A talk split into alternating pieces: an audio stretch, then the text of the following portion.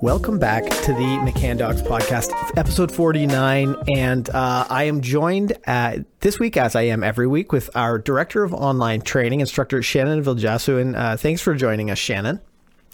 Thanks for having me. Hi, everybody. Now, we're going to get a little bit um, back on track. We're gonna we're gonna jump right back into. I don't know if you joined us for last week's episode, but we talked about um, making the difficult decision uh, to euthanize your dog, and uh, that was a really tough one.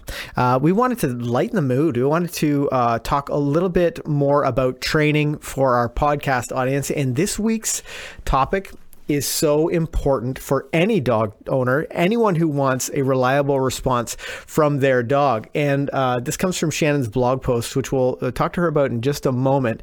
But uh, the topic or the title of this week's episode is Is Your Dog Easily Distracted? Great. And here's why. I'm Ken Steepe, and welcome back to McCann Dogs.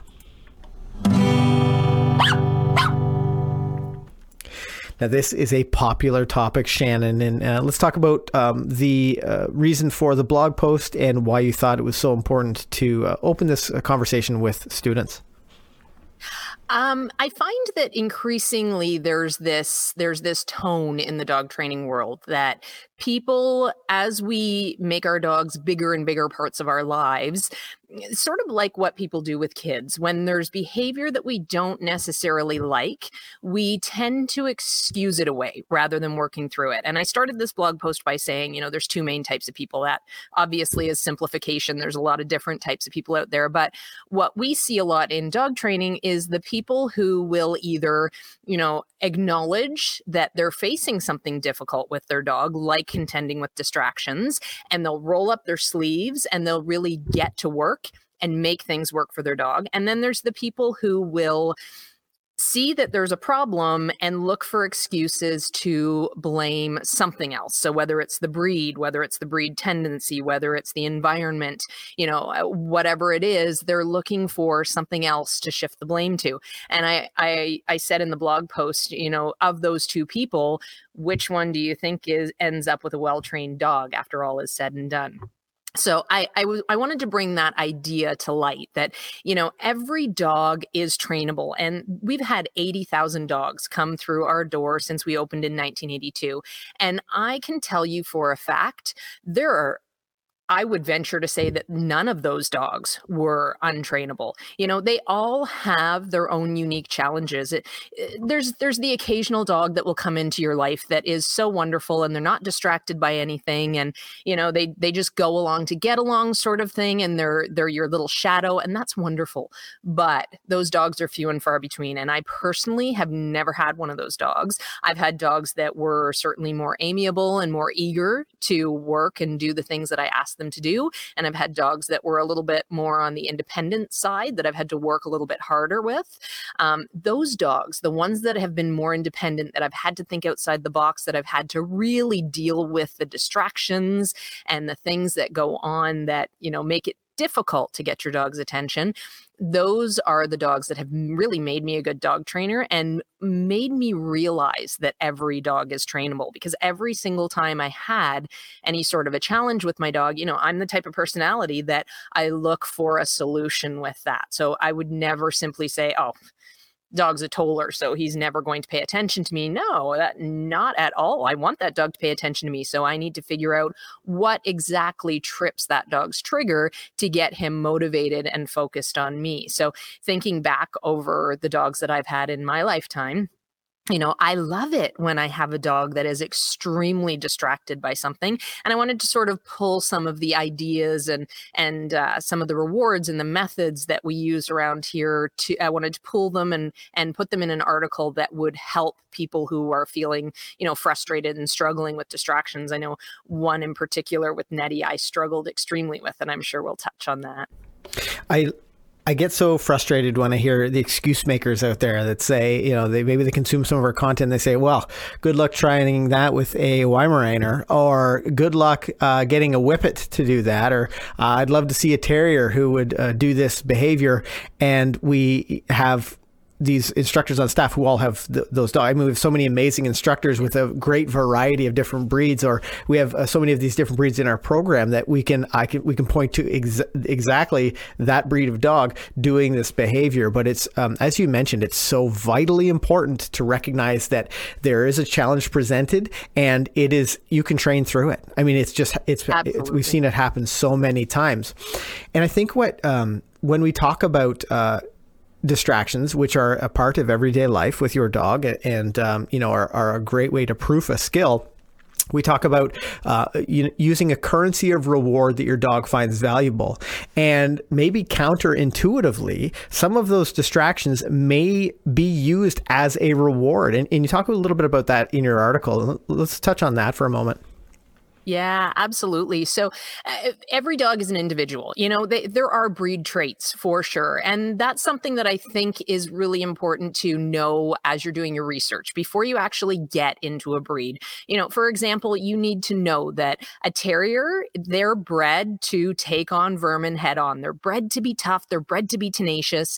Uh, you need to know that going in so that you can use some of those things as as a reward and as a benefit to you. So for example, if I've got a terrier that's really excited about motion, I can find something that uses motion to direct that attention to me and to reinforce the things that I want my dog to do, which aren't necessarily innately rewarding for him. For example, if I have a terrier and I ask him to sit rather than to run after a squirrel, that really isn't going to be a rewarding behavior for him in and of itself. However, if I then use some sort of a really wonderful furry tug toy to reward that terrier for sitting when you know there's something that he'd rather do i can teach him systematically to focus back on me and to t- to expect the rewards to come from me. So rather than being in the environment and trying to uh, access his own rewards, I can control those rewards. And with Ned, I have never in my life had a dog who was so obsessed with water right from day one. And I he's actually from Vancouver. And when I went out to pick him up and I spent the weekend in Vancouver, and when I was at the breeder's house, they had a kiddie pool in the backyard and all the puppies were playing. And Ned went running over to the pool multiple times and just plunked right down in it and wallowed in it. And I thought, oh, he'll fit right in with Reggie because Reggie loves to do the same thing. Well, little did I know how obsessive he was going to be about it. And basically, I found out very quickly that any puddle, any little pool of water anywhere was grounds for him to absolutely lose his little mind and want to be in there. So, quite quickly in our relationship, I formulated a plan to make that work for me. And um, it really did work to my advantage because controlling that distraction basically made Ned realize that that wonderful reward was accessible through me and not through himself. So how I set that up was to control the environment. So he was always on leash if there was any chance of there being water around. And, you know, if you've listened to any of our podcasts, you know that we always have our puppies on leash or long line because we want to stay one step ahead of them. And we want to make sure that we can control the environment so that we can control where the reinforcement comes from. So I started out with we have a creek on the property here. I started out at the back with him on leash. And of course, as soon as he was near the creek, he wanted to just beeline down to it. But basically, I just physically stopped him from being able to get there. And we worked on simple things. So, for example, initially I might have started 20 feet away from the water and just waited until he gave me some sort of sign that he remembered I was there. And Ned is um, Ned is sort of middle of the road when it comes to his independence level. Um, my uh, my first toller Jaden was one of the most independent dogs that I have ever known. I had to work really hard with him to see value in me rather than value in just you know, being off and playing by himself. And Ned is much more amiable than that, but he's sort of middle of the road. He still has a very independent streak to him. So this training was really the catalyst that turned things around and made him want to work for me. And now I would say he doesn't have that independent streak at all. He is he's fully realized that all the wonderful things in his life come from me, so he's very quick to look to me for rewards at this point. And that really all started with the water. So simple behaviors going up to the creek asking him to sit. And then as soon as his butt was on the ground, rather than giving him a cookie, because in that environment, There was no food that would trump the water. The water was absolutely the bee's knees for him. So as soon as his butt hit the ground, I would mark it and then tell him, okay, go swim.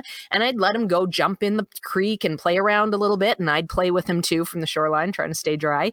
And then I had the leash on so I could call him out and reward that if he did well with it. And sometimes my reward for that was actually to say, yes, go swim and send him right back in again. Because I had the leash on, if he said, no, I can't right now, I'm too busy playing, I could physically make him get out of the water and take that reward away. So c- controlling that situation was so, so crucial because on the other situation, if I didn't release him to the water and he went and rewarded himself, that is basically him giving himself permission to ignore me completely and and look to the environment and his own desires for all those rewards. So so important that you control the situation and you let them know when it's okay and when it's not within a matter of about a week or two with Ned, with repetition of that, very simple behaviors, and lots of high end reinforcement for m- making the right choices. And that reinforcement of going into the water was as high end as it got for Ned. Within a couple of weeks, I was at the point where I could have him running full tilt to the water. I could call him, have him turn, and get that reward for me instead. So it just in that act of him waiting for me or or expecting permission to come from me, that helped me establish the stop of permission as well. It helped me establish the attention around uh, around water. It really, really helped him to understand that I was reinforcing in that environment. And that I think went such a long way to creating the relationship that we have now and the working relationship, especially that we have now. I think it's really important, especially for those of you uh, who listen to our podcast that are maybe a little bit more advanced dog trainers. You know, you've done a, a few extra things with your dog, and uh, you've you have a, maybe a little bit um, deeper understanding of the process of teaching them to do uh, unusual, unique behaviors. But the idea that the reward comes through you um, a lot, open, really opens the door to a lot of different things with your dog. And I think that's really a, sort of a, a a, a, a, very important sort of nugget of dog training wisdom that we should talk about a little bit more. Uh, it, it, I think that it's um, you use the situation where uh, Ned can go in the in the water and splash around. Well, what if what if you're struggling to uh, to uh, you know, not let himself reward? What are your steps? Uh, so if maybe somebody's got a, a, tug toy and the dog just will not leave the tug toy alone. So what are your steps when you uh, talk about using maybe a distraction as a reward as well? Well, always working at a level where the dog can be successful. So when I started talking there, I said we might have started 20 feet away from the creek initially and then moved closer.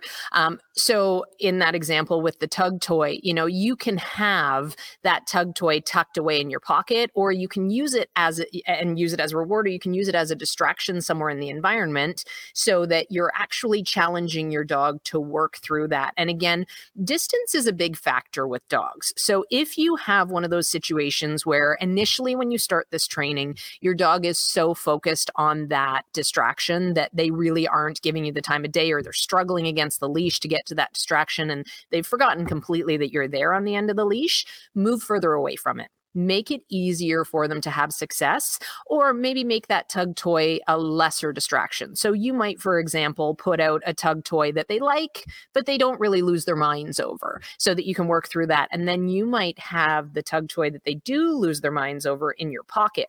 So when they make the good choice, you know, you walk up to that tug toy that's sitting out that's not that exciting and they know that they it's not an option for them at that point because you've got them on leash and you're not letting them have it if they make a better decision, you know, whether it's turning around and focusing on you or whether it's responding to one of the commands that you're giving them, you can then mark it and reward it with the thing that they absolutely adore. So, whatever that happens to be. I always try to set up the scene so that what I have to offer my dog is more rewarding than what they are having trouble with. And of course, with things like bodies of water, that was impossible. So, I used the water itself because I couldn't, there was nothing that I could do to have a different piece of water to reward my dog from. But in the event of things like toys, in the event of food on the floor, you know, that's a that's a big challenge that people have when they're training using food is the dogs will often start to obsess over the floor because you drop crumbs and things like that. So i will actually proactively work through that with my dog where i put food on the ground and it's usually more boring food to start with. So for example i would put maybe a couple of cheerios on the ground or put something in a container where the lid's locked on but there's holes in the lid so they can smell it. And i am going to make sure that i have steak or you know cheese cheese or liver or something in my pocket so that when my dog responds to his name, for example, off of those Cheerios, I have something really, really amazing to reward him with in place of those Cheerios. So he doesn't feel like the distraction's there and he can never, ever get any reward from it. And it's just frustration on the part of the dog. They are such smart creatures and they will figure out very, very quickly if you're consistent and don't allow them to get to that distraction that they need to wait for you to reinforce them with that distraction. They need to wait for you to give permission and let that distraction be an option. And if they do make that good choice where they're ignoring that distraction and leaving it alone, better things come when they focus up on you. So, yeah, I can try to steal the Cheerio off the ground, or I can look at you and I can get cheese or steak or something really wonderful, plus a bunch of play thrown in and, you know, all sorts of reinforcing things. And this is one of the reasons why we think it's so important to uh, manage your puppy the right way. We strongly believe in using a leash uh, when you're doing this training because uh, your dog can make mistakes. You you may um, overestimate your dog's ability to make the right choice, and it can really move you backward if your dog finds uh, is self-rewarding if they scoop that food off the floor if they go jump in the water when they you know haven't earned it yet um, which is one of the huge reasons that we uh, want to use a leash on our dog so that if they make the wrong choice we can guide them back. Uh, you know it's really at uh, the foundation of a lot that we believe in and that we teach is letting your dog make a choice. Would you agree with that shannon Absolutely. And we actually did a podcast um, is management more important than training? And if you are struggling with your with environmental distractions with your dog, that would be a great one to go and have a listen to. There's a blog post on it as well because management is such a crucial component of this whole thing. I remember when I was first training Quincy, my Rottweiler, and this was when I first got into dog training, you know, a couple of decades ago now. And I remember several times through her youth thinking, I'll fix that later. I'll fix that later. I don't really know how to fix that now. I'm sure it'll fall into line later. And I ended up in a situation once I started learning, I came to McCann's and I had all sorts of great support and advice. And I started to realize that I had sort of shot myself in the foot a little bit by making things more difficult because I had afforded her the opportunity to self reward and I had I had given her the chance to find things in the environment more interesting than she found me. So I don't think that in and of itself is the most important thing in the world, but I do think it's important that we don't allow the environment to be so reinforcing that we no longer are part of the equation. So, having that management in place is really what makes or breaks the ease of your dog training if you can prevent the dog from realizing all the wonderful things in the environment or thinking all the real all the wonderful things in the environment are more important than you then you will have a much easier time of maintaining their focus and having them look to you and want to do the right things. And i think that really is the difference between becoming a dog trainer and understanding how to help your dog be successful and making those excuses because you're not quite sure how to solve those issues. And oftentimes, you know, we hear students say something like, oh, he always listens to me in the house or he always listens to me in the backyard, but I go to the park and things fall apart. He just won't listen. Um, you know, taking uh, uh, stock in what we've been talking about today will help you move through that uh, that the point where your dog doesn't listen anymore. Using that leash, using that line, using those distractions uh, to challenge your training is absolutely crucial if you if you expect to have a dog who listens, who who who responds every single time. Definitely. And I always say if you have a dog that if you've if you've made that statement, and I remember making that statement with Quincy, like she was doing this all week at home, and then I'd come to class here and she'd be distracted by the other dogs in class, and I'd be thinking, I look like I haven't practiced at all. And we worked really hard this week. I, I always think back to that now. And when I'm talking to students, I always say, you know what, if they if they're listening in the house, that's wonderful. It means that they're a cooperative dog by nature, which is great. They want to work for you. Now you just have to challenge it with the distractions. And that is something that you can systematically approach. You know, I, I always talk about setting up distractions rather than waiting for them to occur naturally in the environment. Like we just talked about, you know, putting the food out on the floor and working through that with the dog. It, it's going to give your dog a great opportunity to understand what the exercise is. And then when you get to the point where you're out and about in the real world and there's real world distractions, they've had practice in the house in an environment that's familiar to them, but with that challenge of the distraction being added to the environment. So never underestimate how strong that is going to make your dog training. And I think that's one of the things that I was missing when I first started training Quincy. Um, I think we filled in the gaps pretty quickly when we started the program here at McCann's, but I would expect the same behavior out and about in the real world that I got in the house. And I didn't really understand until I started training here how to sort of bridge that gap and how to fill in the uh, in the gap between the sterile environment of my house that wasn't novel and wasn't exciting and the exciting environment of class or the park down the street, etc. So we we made leaps and bounds in progress when i when i got to the point where i knew i needed to set up those distractions and teach her through those and basically just continue to incrementally increase the distractions until she was at the point where you know i could be dropping food on her head as she was doing an attention exercise and she would still continue watching because she knew those distractions were not an option. Watching me was what got her the great rewards. So it's so so important. It can't be overstated enough how important it is to help your dog work through those distractions. Absolutely. We know that reliable skills are built on a solid foundation of success. So if you feel like you're struggling then take a step back. Make it a little bit easier for your dog to be successful. We we are often talking about how being um, consistent, clear, uh, and fair with your dog uh, is vital to your to your dog training. Um, you know, making making it a little bit easier for your dog to be right. You would never just drop uh, those treats on her head uh, in your second lesson. You'd make sure that you'd had some success so that she clearly understood the skill. I think that's so uh, that's such an important um, that's such an important takeaway for our students who sometimes we get questions that, and they say, oh, you know, I took my dog to the cottage and uh, he's not he's not responding to name. I don't know what it is. Well, we we need to set our dogs up to be successful because we know um, how situational dogs can be. You know, they they uh, they have a tough time generalizing uh, some of these things, and some of these distractions are more challenging than others.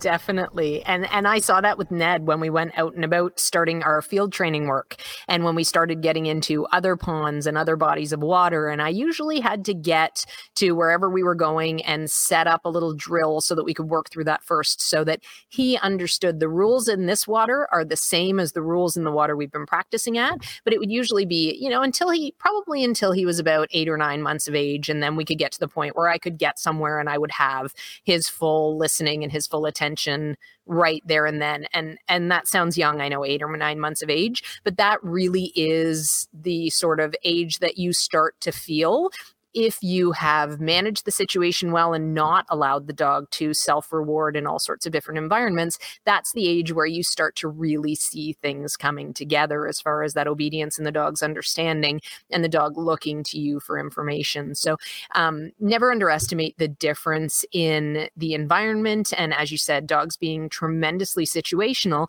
we need to take that into account when we go to different locations. They're not going to have the same responses early on in their training when you get get to the cottage as they would when you were practicing in your backyard at home. So those are all things that have to come into play. And those are just environmental distractions. And you can work through those just as well as you would work through any other distraction tons of really important information about training your dog and using distraction and uh, how important it is to for your dog to have a full understanding of uh, their responsibilities when it comes to um, working through you know some of these these challenges. Uh, it's lots of fun to uh, challenge your dog with something new, and I think I love the fact Shannon's example of uh, sending Ned to water. I just love that as a uh, a reward for your dog as well. Now, at the end of our podcast episodes, we've started to ask our community uh, if they have any questions that they'd like us to answer, and today's question comes from Paul Cote. And Paul says, My six year old Chihuahua raises his leg and marks his territory whenever I take him to someone else's house. I keep a very close eye for the first few hours, but he still manages to sneak it in. And uh, Shannon, I know you've written, uh, um, I believe, a blog post on this topic specifically. I have. It's a topic near and dear to my heart because I have, um, except for Quincy, my Rottweiler, I have exclusively had male dogs in my life, and most of them have been intact until uh, there's a reason for them not to be intact, a health reason, or you know if they've left me. Um, but this is something that I find to be several different things to contribute to the idea of you are not allowed to lift your leg anywhere but sort of the designated area. So that means not in the house. That means not on my deck. You know, there's places in the yard that you can certainly lift your leg. I personally do not like my dogs peeing on other people's bushes or shrubs. You know, some some people don't mind, I'm sure, but I find it is inappropriate to let my dog pee on other people's properties. So when we are walking to the park, my dogs are not allowed to stop and lift their leg. And and that again, that is in itself is twofold because if I allow my dogs to stop while we're doing a let's go and walking and I'm expecting them to walk in heel position, if I allow them to stop and lift their legs on things, chances are I'm going to be stopping about every 3 or 4 steps with those boys, especially with more than one boy with me on my walk usually. So so the rule is no, you're not allowed to stop when we're doing let's go when we're on our way and we're walking, I expect you to maintain control position at my left hand side and keep a loose lead. And you can, you know, you can air scent, but stopping and peeing on everybody's everything is not something that I allow my dogs to do. And then when we get to where we're going where they can pee, I will then tell them, okay, hurry up. And that's my command for my cue rather for them to be able to mark somewhere. If um if I let them off leash and tell them, okay, you're free dog sort of thing, at that point they can go and they can pee on things wherever they want. They're on their own time. And I know boys love markings. So, you know, they usually have the uh, all my boys out, they usually have the line up at whatever tree it is that's being anointed. And the first dog will pee on it and then wander away. And the second dog will pee on it, wander away. And then oftentimes the first dog will come back and reanoint things. So that's all well and good. So I very clearly established that this is an okay time for you to go to the bathroom, and I'm consistent with that. The rest of the time, I'm very consistent with you are not allowed to mark. And with all of the boys that I've had, I've never once had a dog that has tried to lift their leg in the house. And I don't know if that's just dumb luck or if that's because I've been very consistent with the idea that you can only do this, you know, when you're when you're given permission. And it's not as um it's not as militant as it sounds. It's just a bit of consistency. And I think that really helps with the idea of not marking inside of buildings, inside of the house at my friends' houses.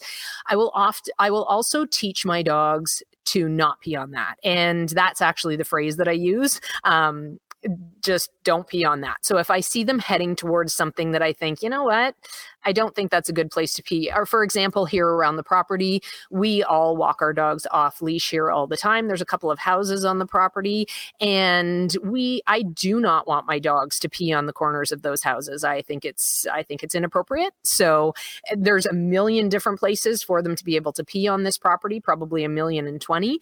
Uh, so they can use those as their areas to pee, and I will very clearly teach them a strong leave it command so that they understand when they approach something, and you can always tell when the boys are going to pee, you see that sniffing, you see that sort of sidling up to something. And I will work very hard on leave it, which with my dogs turns into don't pee on that specifically for the leg lifting thing. And that comes with a lot of rewards for me, but it also comes with me being on my toes and getting that information out very quickly and very early. So chances are I'm never going to have a dog that offers to not pee on something. Once they've set their mind on it, they're probably going to be thinking about peeing on it unless I interrupt it. So again, initially this is why having your dog on a leash or on a long line is such an important thing because as soon as you see them start to lift their leg and start to lift their leg potentially on something inappropriate, you have the means of stopping it. So I will either at that point tell my dog quickly with a nice sharp leave it. And if they, you know, initially they probably don't necessarily understand that that applies to lifting their leg as well. So I have that leash or line on so I can back myself up. I can pick up that leash or line and I can remind my dog, leave it, and I can direct them away from whatever it is they were about to lift their leg on. And then, of course, I will give them the other half of the, equation, of the equation. So I'll bring them over to something they can pee on and I'll reinforce that. Okay, buddy, go hurry up over here. And that gives them that great information. Not everything is available for you to pee on, even though your instinct says that's what you want to do. You need to mind your P's and Q's. So uh, that, of course, means that I have to be on my toes. And mind and your that, P's specifically. very good, very clever. Um, so that in and of itself is probably not going to transfer to the house, but having that cue in place and that command to say leave it or don't pee on that, which is for whatever reason, that's what my cue evolves into when we're out and about. Hey, don't you pee on that. And then the boys will look back at me and I'll praise them and I'll say, okay, go hurry up over there. And it's all just information, but it makes it viable for me to watch when they're in new places and especially when they're young and in new places. It makes it a viable option for me to stop them from that behavior. And I think that that is such an important thing to have with males, whether they're intact or not. And a lot of the times with females too, you do get females that really, really like to mark as well. So it's something that's a really handy thing to have in your back pocket. I think what's um, sort of the overarching idea here is that you are aware and you are uh, observing your dogs to give them that information. I know Paul had mentioned that for the first couple hours, uh, the dog's okay, but he he still manages to sneak it in. So I would urge Paul to really keep an eye on his dog. If he's not able to supervise them through this, then maybe taking your crate to your friend's house is a good idea because then your dog can be free for however much time uh, you want them want to have them out. And then when you get distracted and your dog is likely to make a mistake, then they can you can pop them in their crate, which uh, you know they, they, won't have, like they're less likely to have an accident in, and they can't mark your neighbor's or your friend's couch or wall or thing um, when they're in and there. That is sorry that is the great management aspect of things. So again management in training and with your dog is so so important. So i think paul what we're what we're trying to say here is that it's not going to be one quick thing. There is going to be some training that you need to do outside of that specific situation and then management inside of that situation to make sure that that the dog doesn't make a mistake and doesn't make the wrong choice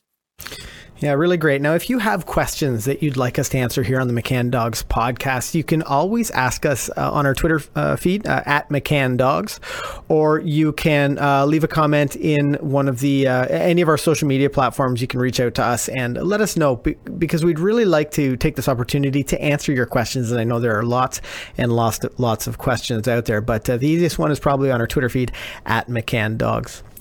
Now, I want to thank you for joining us here on the McCann Dogs podcast. We hope you uh, learned a little bit about distractions and why they're so important to your dog training. But uh, most importantly, I want to thank uh, the director of online training for the My Dog Can program, instructor Shannon Viljasu. Thanks for joining us, Shannon. Lots of great advice today. Oh, thank you. It's absolutely my pleasure. I love doing this. And if this is your first time on our podcast, make sure you hit that follow or subscribe button. Uh, we publish new episodes every single week to help you understand the why behind how dogs think and learn. And on that note, I'm Ken, and this is Shannon. Happy training. Bye for now. Bye, everybody. I hope you enjoyed this episode of the McCann Dogs podcast. And if you'd like some more training resources, be sure to check us out on YouTube, Instagram, and Facebook at McCann Dogs. And if you'd like to train with us online, be sure to check out the show notes below for our My Dog Can online training program, where we know in just a few weeks your dog will become a well behaved family member. Until then, happy training.